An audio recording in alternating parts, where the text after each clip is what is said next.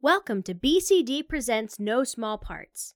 This is a monthly audio drama exploring the lives of minor film characters, written by Miles Murphy and produced by the Black Case Diaries podcast. Enjoy!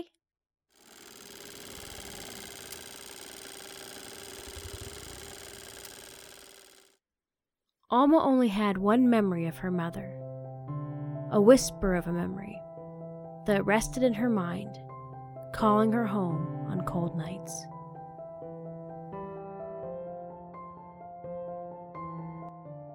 But what was home? At one time, it was a small urban house in the heart of Rotterdam. But Alma didn't remember that. To Alma, home was that memory of her mother. She didn't know if it was real or a dream that her desperately lonely mind had conjured. Her mother, with thick black hair and sparkling hazel eyes, wiping away Alma's tears and singing to her child in a clear voice. Alma was only two when her house was destroyed in the Rotterdam Blitz. Not old enough to remember, not young enough to be unaffected. Her family was displaced, their lives destroyed. And yet they carried on. Alma didn't know this. The only thing she knew was that her parents survived long enough to place her in the hands of a family friend a stout woman with auburn hair and freckles. Her name was Miss Lydia though Alma was meant to call her mother, and she did.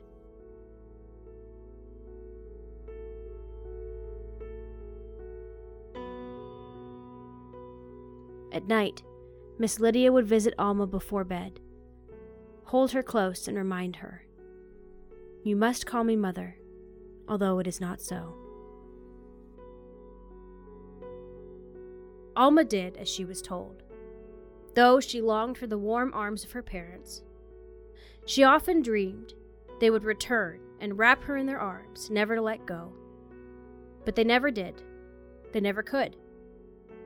Alma would never know the final act of love her parents performed for her when they allowed a young student to smuggle her away to avoid deportation. She was a toddler then, more difficult to hide but the student claimed her as her sister, and Alma screamed for her parents as they disappeared from her life forever.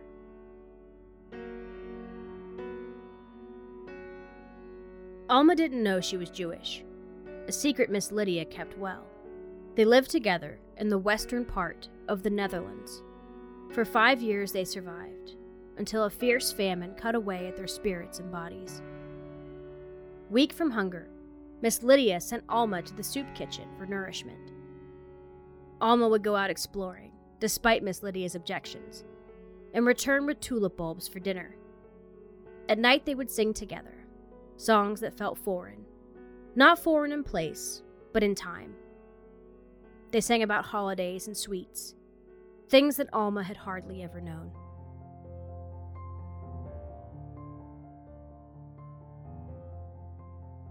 At Christmas time, Alma set out her shoe for Sinterklaas, or St. Nicholas, something she did in her years before the famine.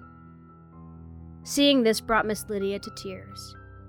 She placed her day's worth of food in the shoe, so her little Alma would still believe in magic. Alma was fascinated by the idea of St. Nicholas, a kind man that would bring treats to children simply to make them happy. She often wished she could see him, so she could ask to see her mother, and for food and logs to burn. Alma and Miss Lydia carried on through the long winter with almost no food. The once stout woman was gaunt with malnourishment, and the bright eyed little girl did everything she could to keep her caretaker alive. They relied on friends and neighbors people that Alma learned not to love as they passed through her life so quickly.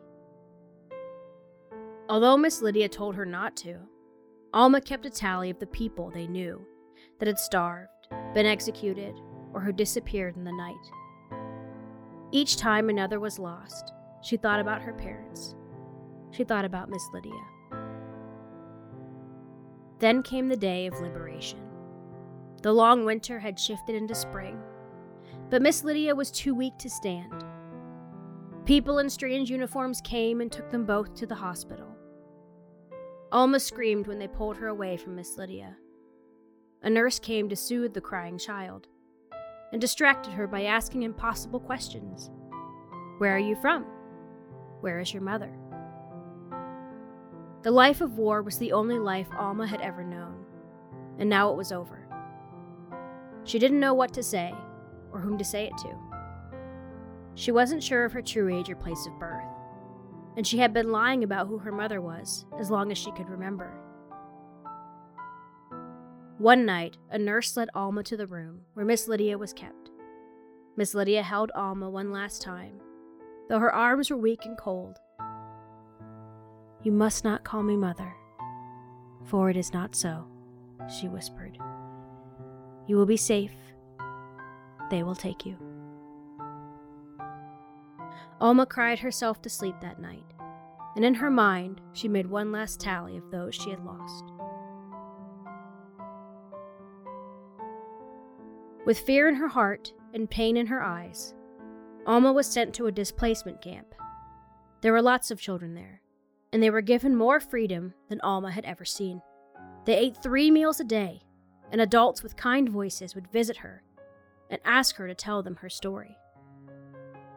With each day, the fear in her heart wore away, like tarnish being wiped away by a polishing cloth.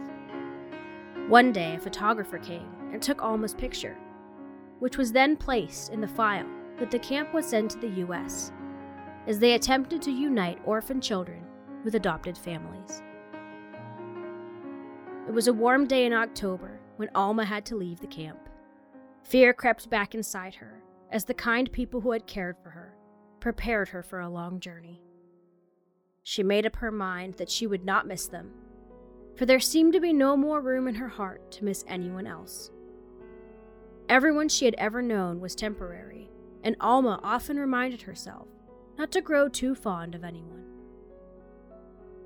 Alma traveled with a group of other children, headed for another country that she had never heard of. They huddled together on a large ship, trying to steady themselves and avoid seasickness. When they landed, the children walked out into a sea of people, happy people, with healthy, fed bodies and thick clothes to keep them warm. Alma felt out of place immediately. She heard hundreds of voices, all speaking languages she didn't understand.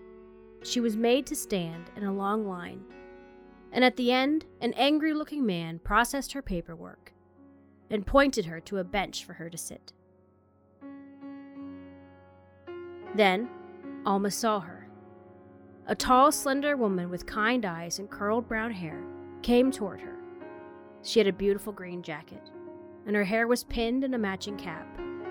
She had blue eyes, like Alma, and she crouched down in front of the child. Are you Alma? The woman asked in Dutch. Alma nodded her head. You're coming home with me, and if you like it, you can stay with me forever. Alma's eyes widened. It was an unbelievable promise. But Alma hopped off the bench in excitement. The two of them stepped out into the chilly New York air. Cars whizzed by them as more people quickly walked past. Alma grabbed the woman's hand tightly for fear of being lost. When the woman took Alma to her new home, she could feel the outside cold melt away from her cheeks. She got her own bed. It was soft with homemade blankets. There was food to spare after every meal, and Alma had to fight the urge to bring it into her bed for safekeeping. There was an electric ice box that kept food cold, and an oven to warm it up. And this new kind lady, Alma believed she was an angel.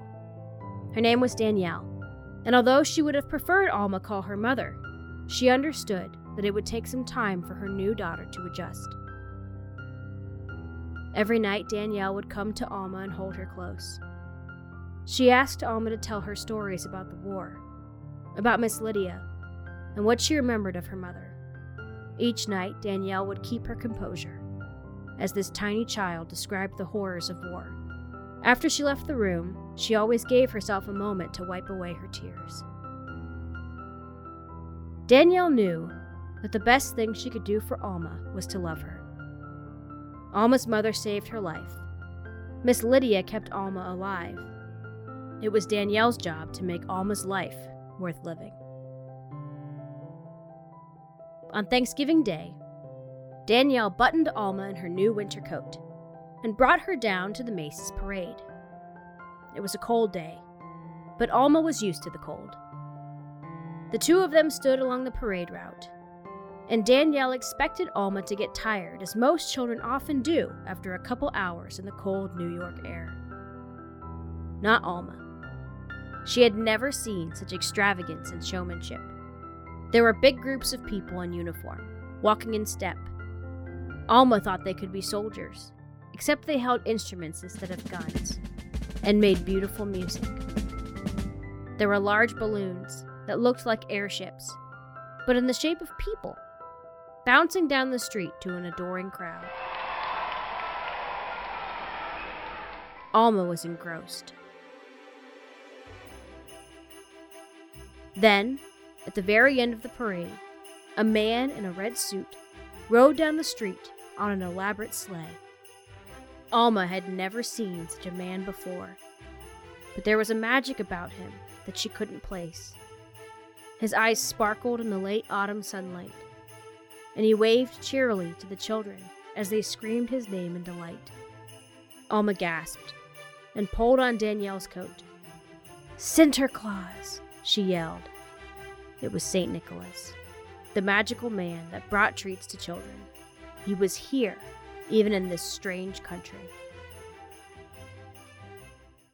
Alma couldn't believe she was so close to St. Nicholas, and she begged Danielle to go see him. Danielle tried to explain this is not the St. Nicholas that Alma knew from the Netherlands, but an American dressed as him. And she could meet him, but she didn't want to let down this child that had already been let down so many times before. Alma wasn't having it. He was real, all right. And he was here, in this city, where no one seemed to understand her language. Alma longed to feel that she belonged in this new place, and Sinterklaas was the only thing that seemed to be the same all over the world. So Danielle took her. They waited in a long line at the department store, with excited children chattering away around them. Some even asked Alma what she was going to ask Santa Claus, and she just smiled sweetly as Danielle explained that she didn't quite understand English yet. This was followed by a barrage of other questions, but the children eventually shifted their attention to Santa, much to Alma's relief. It was hard not understanding the people around her. Alma felt like an outsider. When they finally reached the front of the line, Sinterklaas smiled and greeted Alma in English. Danielle interjected, apologizing, and not sure how to explain. She told the kind man that Alma had just come from Rotterdam, that she only spoke Dutch, and that even though she had explained to Alma that he wouldn't be able to understand her, Alma insisted that he would, because he really was Sinterklaas. Alma waited patiently as Danielle spoke. Her little heart had survived losing her parents watching friends and neighbors wear down to nothing, and saying goodbye to the only friend she'd ever had. Danielle was terrified that after all of that, this encounter would break Alma's heart. In an instant, Danielle's fears disappeared. Without hesitation, the man looked at Alma and started to speak Dutch. Alma's eyes lit up with joy, and Danielle felt a strange combination of surprise and relief. He asked Alma what she wanted, and Alma looked back at the woman who had opened her home to her. She told Santa Claus that she had been given what she wanted, and that she would just like to stay with this kind lady. Then, Santa Claus and Alma began to sing. Alma felt, for the first time, completely at home. They sang a song that Miss Lydia had taught her, a song that they sang through their darkest times. As they sang, Alma could feel her mother and father, Miss Lydia, and everyone else she had lost. She was happy and fed and safe. But the most remarkable thing was Alma herself. Here was a child that had escaped the Holocaust, survived war and famine, and through it all still believed in magic. Danielle tried to fight the tears in her eyes, but she couldn't. How wonderful, she thought. How lucky that this man knew Dutch. Yes, how lucky indeed. And if you were to see this encounter from another perspective, you might have seen another little girl watching from the corner of the room. Her name was Susan Walker, and although she would never know the same kind of fear and pain that Alma knew, she was facing her own challenges. Never in her life had Susan allowed herself to believe in magic. She was being raised by a woman who had suffered heartbreak and intended to prepare her child for a harsh and unfantastic world. But after watching Alma, Susan let herself believe that maybe there was more to the world than she had realized. This encounter changed everything for little Susan, as Alma, the little Dutch girl, taught her to believe. So, as you can see, in the movie Miracle on 34th Street, there are no small parts.